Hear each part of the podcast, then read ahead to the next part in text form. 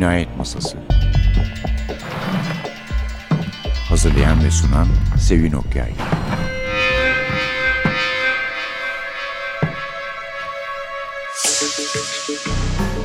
Merhaba. NTV Radyo'nun Cinayet Masası programına hoş geldiniz. Bugün bir konuğumuz var. Bu hiç beklenmeyen bir konuk. Gökten zeminle indi desek yeridir.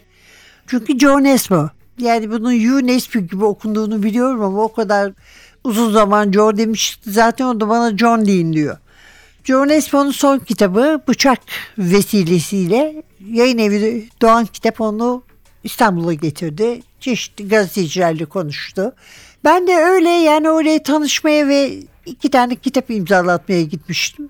Ama nasıl olduysa sanıyorum ki Homicide Desk diye İngilizcesiyle takdim ettiğim cinayet masasının 20 yıldan fazladır devam ettiğini söyleyince çok etkilenmişti. Belki onun için bir 7-8 dakika konuşmayı kabul etti. Size onu dinleteceğiz. Kitap hakkında ne diyebilirim? Yani belki en iyi John Espo kitabı ama gerçekten fazlaca şiddet var. Çünkü genç bir polisken yakalayıp yıllarca içeri tıktığı nişanlı lakaplı katil hapisten çıkmış.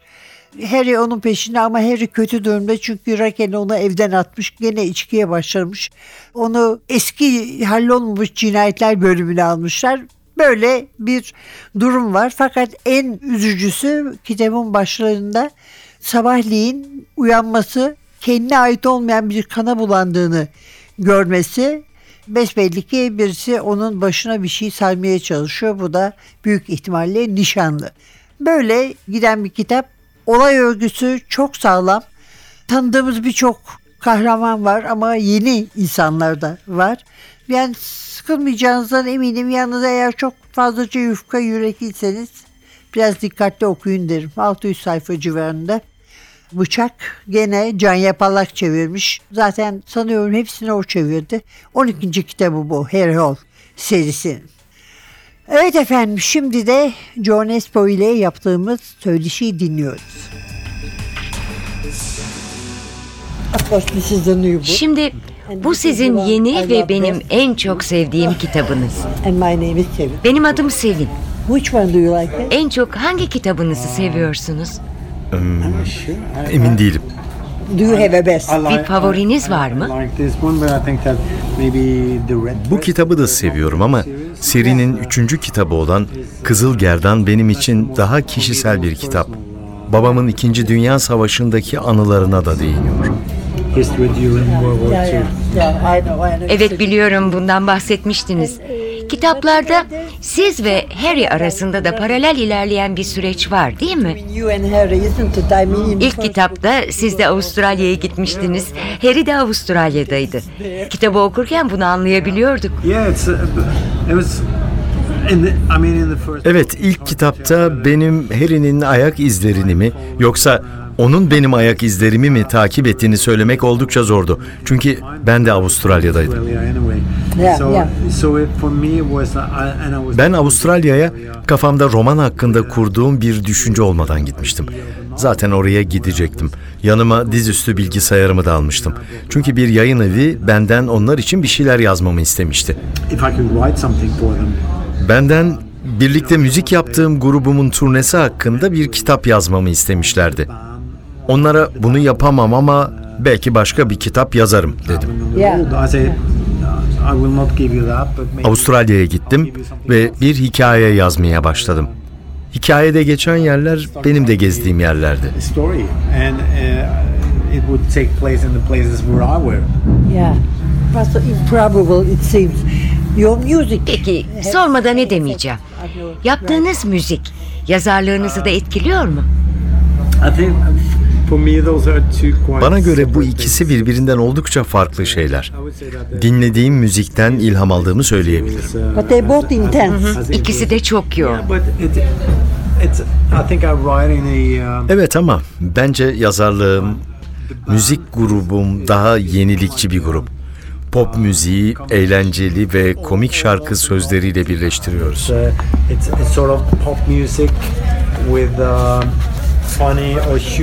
Bence bu kitap Harry'nin karanlık dünyasından oldukça farklı. Do you ever look back? Peki hiç geçmişe gidip profesyonel bir yazar olmadan önceki hayatınızı düşündüğünüz oluyor mu? In general, I look back. Aslında ben her zaman geçmişimi düşünürüm. I mean, it, uh, it was especially since we talked about. Bu bence tam da grubum ve şarkı sözlerimiz hakkında konuşmuşken tam anlamıyla büyümekten ibaret. Şarkılarımız için ilhamımızı benim 15-25 yaşlarım arasında bulduk. O zamanlar hayatım grup için şarkı sözleri yazmaktan ibaretti diyebilirim. Şimdi bile Harry'i yazdığım zamanlarda bile daha modern bir çağda geçiyor olsa da bence onun kişiliği ve kitabın gidişatı gelip geçici değil. I think uh, his his personality and uh, the tone of the book is not necessarily Zaman daha belli. Şöyle açıklayayım. Kitaptaki Oslo atmosferi aslında 1970'lerin Oslo'suyla aynı. Oslo o zamanlar daha küçük bir şehirdi ancak çok da güzeldi. Bence bu açıdan baktığımızda Macbeth, Kardaki Kan ve Gece Yarısı Güneşi gibi bağımsız kitapları yazarken 1970'lerde geçmesini sağladım. writing standalones like Macbeth or uh, Ah, yeah, Autumn those Snow books, and, yeah. and, and Midnight Snow. I've set them in the 70s. Um, I, w- I was too young to really Çok gençtim. 1970'leri anlayamayacak kadar küçüktüm. 70'lerin başında olanları anlayamayacak yaştaydım. 1970'te 10 yaşındaydım. Ama o atmosfer Michael Caine'in oynadığı Yüzleşme adlı filmi izlemiş miydin? İşte o filmde gördüğümüz atmosfer. Hayır hayır. Sylvester Stallone'un oynadığı filmden bahsetmiyorum. O filmi izlemedim. Atmosphere O filmdeki atmosfer Oslo'nun 1970'lerdeki halini yansıtıyordu. Dediğim gibi durum buydu. Soruna gelecek olursak evet dönüp o atmosferi düşünüyorum. Evet. atmosphere. Yeah. Yeah. Yeah. The atmosphere uh, and places do have a İskandinav gizem türü yapıtlarda şehrin atmosferinin ve mekanların önemi gerçekten çok büyük. Menkel ve Beck gibi asla unutamayacağım şehirler var. Oslo'nun da kendine özgü bir havası var. Ben Oslo'da doğmuşum ama daha sonra 8 yaşıma geldiğimde büyük anne ve büyük babama daha yakın olmak için batı yakasındaki daha küçük bir şehre taşınmışız. um, when I was eight years old um, Ebeveynlerim anne ve babaları yaşlanıyor diye onlara yakın olmak istemiş. Bu nedenle Molde'ye taşınmaya karar vermişler. Ama ben her zaman Oslo'ya geri dönmek isterdim.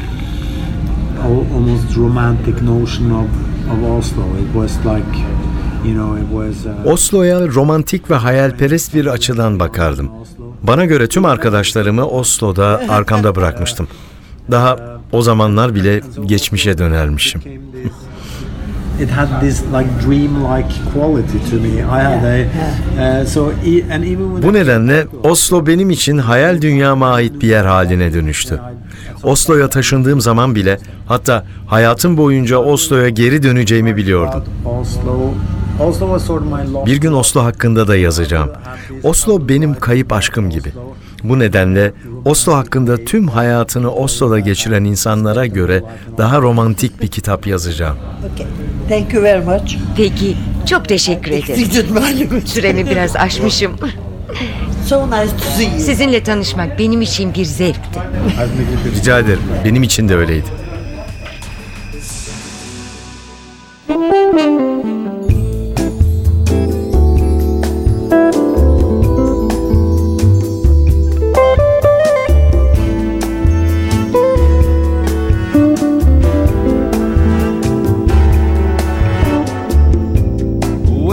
Last night I slept in the open down by a redwood tree. Yes, last night I slept in the open just to let, just to let, just to let my soul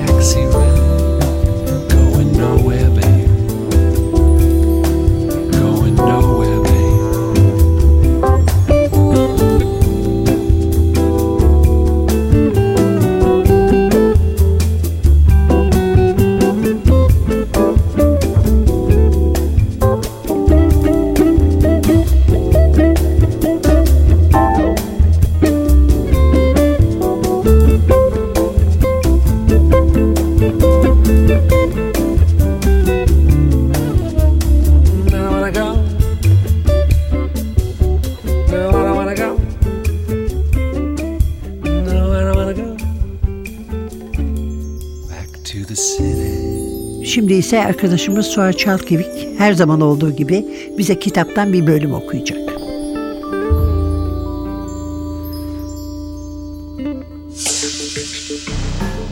Bu kulübe olduğuna emin misin diye sordu Björn. Harry, GPS öyle gösteriyor dedi. Telefonunu paltosuyla kapatarak. Bunu hem kar sağanaklarının yerini alan yağmurdan telefonu korumak hem de Bor onları gözetliyorsa ekranın ışığıyla yerlerini belli etmemek için yapıyordu. Çünkü şayet kulübedeyse içerideki karanlık yaptığı şeyin tam olarak bu olduğunu gösteriyordu. Harry gözlerini kıstı. Toprağın üzerinde gide gele oluşmuş bir patika bulmuşlardı ve hala karla kaplı olan kahverengi izler bu patikanın yakın zaman önce kullanıldığını gösteriyordu. Yolu bulmaları 15 dakikadan fazla sürmemişti. Yerdeki kar ışığı yansıtsa da etraf halen kulübenin ne renk olduğunu seçemeyecekleri kadar karanlıktı. Harry'nin tahmini kırmızı yönündeydi. Yağmur kulübeye yaklaşırlarken ayak seslerini gizlemekte işe yarıyordu. Ancak kulübeden gelebilecek sesleri duymalarına da engel oluyordu. Ben içeri giriyorum. Sen burada bekliyorsun dedi Harry. Biraz daha fazla talimata ihtiyacım var. Uzun zamandır adli tıptayım. Harry, benim dışımda ateş eden birini görürsen vur dedi ve üzerlerinden su damlayan alçak dalların arasından çıkarak kulübeye doğru yürüdü. Silahlı direnişle karşılaşabileceğinizi düşündüğünüz bir eve nasıl girmeniz gerektiğiyle ilgili esaslar vardı. Harry bunların bazılarını biliyordu. Ruar Bor ise muhtemelen hepsini. O yüzden kafa yormaya gerek yoktu. Harry kapıya çıktı ve açmayı denedi. Kilitliydi. Kapının yanına çekilip iki defa sertçe vurdu. Polis! Duvara yaslandı ve dinledi. Tek duyabildiği dinmek bilmeyen yağmurdu. Ve bir yerlerde kırılan bir dalın sesi. Gözlerini karanlığa dikti ama katı siyah bir duvardan farsızdı. Beşe kadar saydıktan sonra tabancasının kabzasıyla kapının yanındaki camı kırdı. Kolunu içeri sokup mandalı açtı. Pencerenin kasası şişmişti.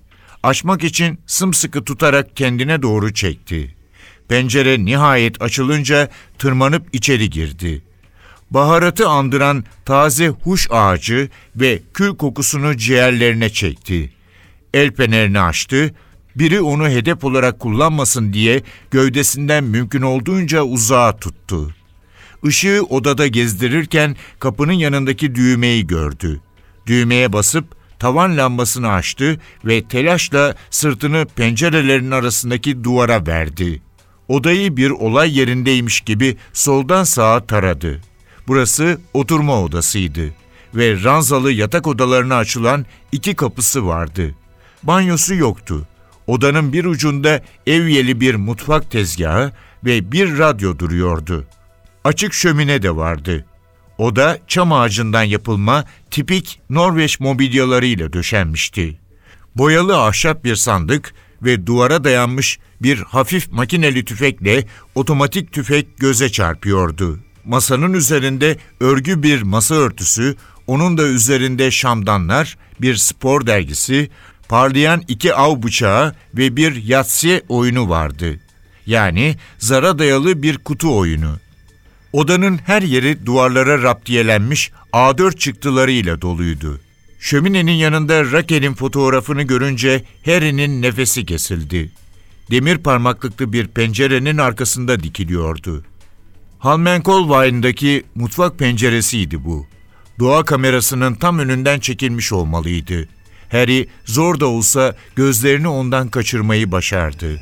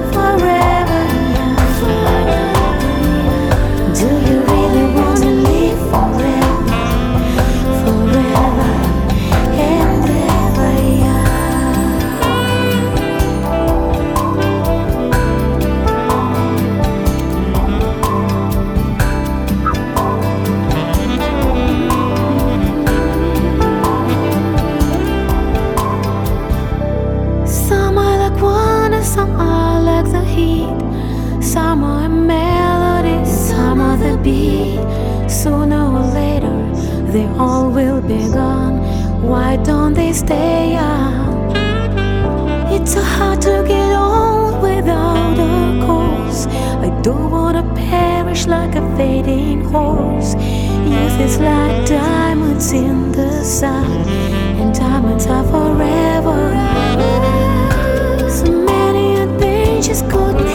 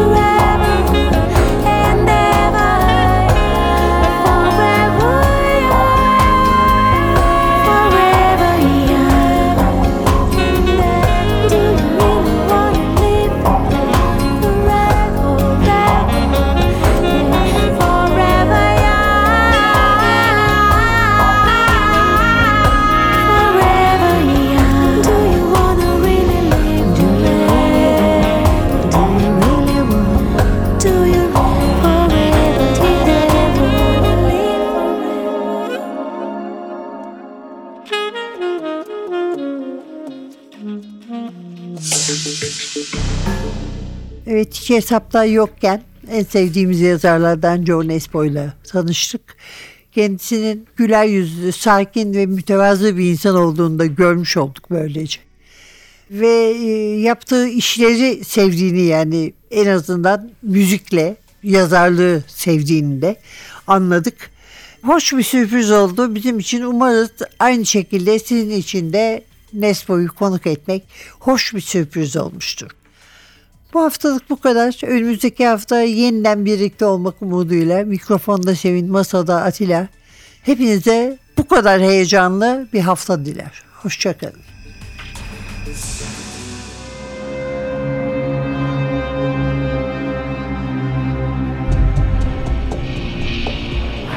Cinayet Masası Hazırlayan ve sunan Sevin Okyay Cinayet Masası sona erdi.